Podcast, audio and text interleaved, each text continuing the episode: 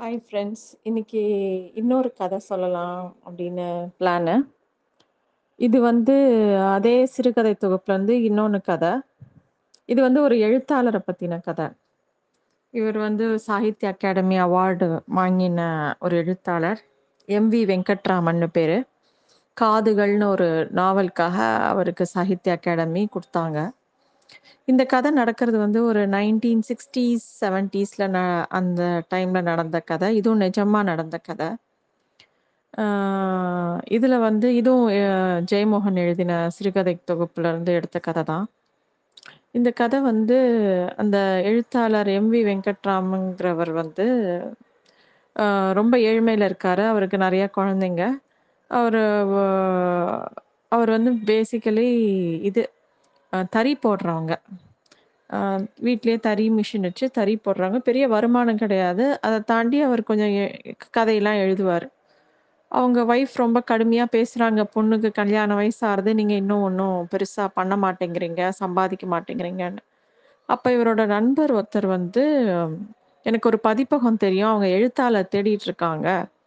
நீ வா அவனை கூட்டிகிட்டு போகிறேன் அப்படின்னு சொல்லி கூட்டிகிட்டு போகிறாங்க கூட்டிகிட்டு போனால் அது வந்து ஒரு ரொம்ப பிரசித்தமான பதிப்பகம். அங்கே அந்த செட்டியார் இருக்கார். அவர்கிட்ட போய் இந்த மாதிரி நான் எழுதுவேன் அப்படின்னோடனே அவர் வந்து இப்போ இங்கே பார்ப்பா எழுதுகிற வேலையெல்லாம் இல்லை.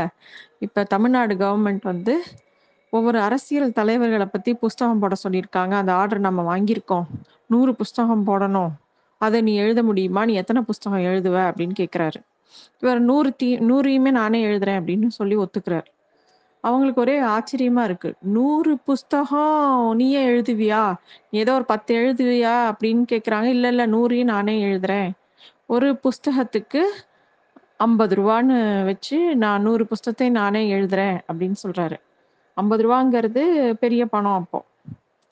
ஆஹ் அந்த செட்டியார் ஒத்துக்கிறாரு.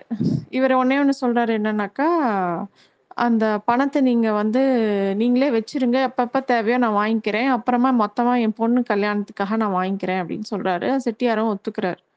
இவர் எழுத ஆரம்பிக்கிறாரு. ஃபர்ஸ்ட் புக்கு ரெண்டு நாள் ஆகுது. எழுதி முடிக்கும் போது அவர் கையெல்லாம் வீங்கிடுது.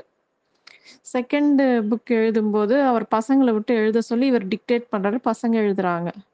ஒரு ரெண்டு நாள்ல இவர் வீக்கம் குறைஞ்சிடுறது. திருப்பியும் மூணாவது புக்கு இவர் எழுதுறாரு. இப்படி பார்த்தா அவர் எழுத ஆரம்பிச்சிடுறாரு.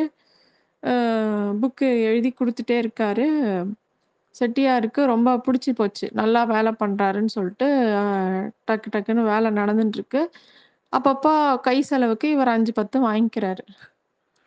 இப்படி வந்து ஒரு இந்த புக்கு எழுதுகிற வேலை வந்து ஒரு ரெண்டு வருஷம் நீடிக்கிறது. ரெண்டு வருஷத்தில் எல்லா புக்கையும் முடிச்சிடுறாரு. ஃபைனலாக எல்லாம் முடிச்சுட்டு இவர் பொண்ணுக்கு கல்யாணமும் நிச்சயம் பண்ணிடுறாரு. எம்பி வெங்கட்ராமன் அவர் பொண்ணுக்கு கல்யாணமும் நிச்சயம் பண்ணிடுறாரு. ஸோ இவர் கணக்கு இவர் எம்ஏ வெங்கட்ராமனோட கணக்குப்படி பார்த்தா ரெண்டாயிரம் ரூபாய் வாங்கியிருக்காரு இந்த ரெண்டு வருஷத்துல தன்னோட செலவுக்குன்னு. பாக்கி மூவாயிரம் ரூபாய் நூறு புஸ்தகம் இல்லையா? ஐம்பது ரூபாய் கணக்குங்கன்னா ஐயாயிரம் ரூபாய் டோட்டல் இவரோட பேமெண்ட்டு அதில் வந்து ரெண்டாயிரம் ரூபாய் இவர் வாங்கிட்டு இருக்காரு மூவாயிரம் ரூபாய் செட்டியார்கிட்ட இருக்கு. சரி போய் பாக்கி பைசா வாங்கிக்கலான்ட்டு போறாரு. போயிட்டு செட்டியார்கிட்ட செட்டியார் நான் எழுதி முடிச்சிட்டேன் எல்லாம் எனக்கு வந்து பேலன்ஸு காசு எப்போ தர்றீங்க? என் பொண்ணு கல்யாணம் அடுத்த வெள்ளிக்கிழமை வச்சுருக்கேன்னு சொல்கிறாரு செட்டியார் வந்து மீதி காசா? என்ன காசு கேட்குறேன் நான் தான் உனக்கு ரெண்டு வருஷமாக காசு கொடுத்துட்டுருக்கேன்ல. ஃப்ரீயாவா நீ எழுதின? அப்படின்னோடனே இவருக்கு புரியல. என்ன செட்டியார் விளையாடுறீங்களா? நீங்கள் ஒரு புஸ்தகத்துக்கு ஐம்பது ரூபான்னு சொன்னீங்க. நூறு புஸ்தகம்னா ஐயாயிரம் ரூபா ஆச்சு. இது வரைக்கும் நான் உங்ககிட்ட ரெண்டாயிரம் ரூபா தான் வாங்கினேன். பாக்கி பைசா கொடுங்கன்னொடனே செட்டியார் ஒத்துக்க மாட்டேங்கிறார். அதெல்லாம் உனக்கு கொடுத்தாச்சு போ. எல்லாம் முடிஞ்சு போச்சு கணக்கலாம் அப்படிங்கிறார். இவருக்கு ஒரே அழுகையும் துக்கமுமா வருது. இவர் என்னெல்லாமோ சொல்லி பார்க்குறாரு. காலில் விழுந்து கெஞ்சுறேன் அப்படிலாம் கேட்குறார்.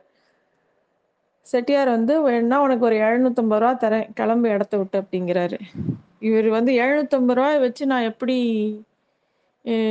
இது பண்ணுவேன்? எப்படி என் பொண்ணுக்கு கல்யாணம் பண்ணுவேன்னு? இவருக்கு மலப்பா இருக்கு அழுகியா வருது. வீட்டுக்கு எப்படி போய் வீட்டில் ஃபேஸ் பண்ணுறது செத்து போயிடலாமான்னு தோன்றது அவருக்கு. செட்டியார் பாட்டு கதையை க கடையை பூட்டிண்டு வீட்டுக்கு போயிடுறாரு. இவர் கடை வாசல்லையே விடிய விடிய நிற்கிறாரு மறுநாள் காலம்புரை வந்து செட்டியார் கதவை திறக்கும் போது இவர் அப்படியே நின்றுட்டே இருக்காரு. அவர் கண்டுக்கவே இல்லை இவரை. இவருக்கு ரொம்ப கஷ்டமாயிடு சரின்னு நேராக செட்டியார் வீட்டுக்கு போறார். வீட்டுக்கு போனா அந்த அந்த செட்டியாரோட ஒய்ஃப் ஆச்சி வந்து ரொம்ப வயசானவங்க. பேர பிள்ளைங்களுக்கும், பக்கத்து வீட்டு குழந்தைங்களுக்கும் ஏதோ இட்லி ஊட்டின்னு இருக்காங்க. இவர் வந்து போய் அந்த பாட்டிக்கிட்ட எல்லா கதையும் சொல்றாரு. இந்த மாதிரி பண்ணிட்டாரு செட்டியார்ன்னு. சொல்லிட்டு என்ன பண்றாரு, வேகமா ஒரு பேப்பர் எடுத்து அந்த வீட்ட சபிச்சு ஒரு பாட்டு எழுதி, அறப்பாடல் எழுதி, அந்த இட்லிய பிடுங்கி அதுல அத பசையாட்டம் எடுத்து அந்த வீட்ல ஒட்டிட்டு, கிளம்பி குடிக்க போயிடுறாரு. ஃபு கை க வாய் முட்ட ஐ மீன் ஃபுல்லா குடிச்சுட்டு போய் அவங்க வீட்டுக்கு போயிடுறாரு. அவருக்கு என்ன நடக்குதுன்னே தெரியல. மயக்கத்தில் அப்படியே அவங்க வீட்டில் போய் விழுந்துடுறாரு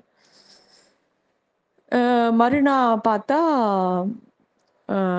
செட்டியார் அம்மா என்ன பண்ணுறா நேராக இந்த ஆட்சி என்ன பண்ணுறாங்க நேராக போய்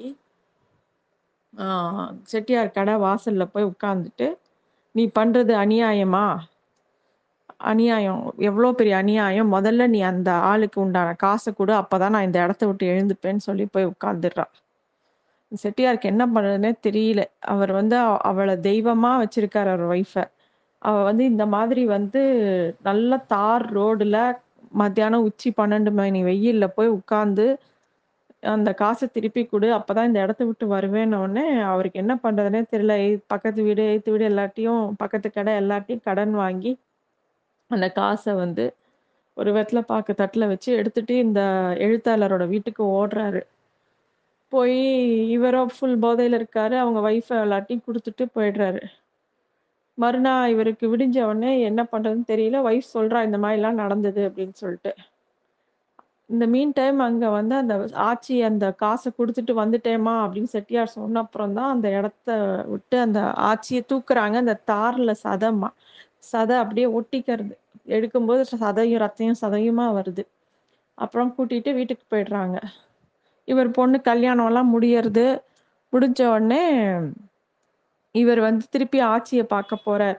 இவரை பார்த்தோன்னே ஆட்சி வேகமா, "வாங்க, வாங்க எழுத்தாளரே" அப்படின்னு சொல்லி உட்காந்து வச்சு, அவருக்கு நிறைய சாப்பாடெல்லாம் போட்டு, ஒரு தட்டில் நாலு தங்க காசை வச்சு, கையில் கொடுத்து நீங்கள் வந்து அன்னைக்கு கோபமாக எங்களை சபிச்சு எழுதிட்டு போன பாட்டை எங்கள் குடும்பத்தை ஆசீர்வாதம் பண்ணி, ஒரு நாலு வரி எழுதிட்டு போகணும்" அப்படின்னு சொல்லி அந்த ஆட்சி அம்மா கேட்குறாங்க. உடனே இவர் அந்த பாட்டியை அந்த குடும்பத்தை வாழ்த்தி ஒரு நாலு லைன் எழுதி அவங்க வீட்டில் வச்சுட்டு போறாரு. அவர் சொல்றாரு, "எவ்வளவோ நான் படிச்சிருக்கேன், எவ்வளவோ நான் எழுதியிருக்கேன்.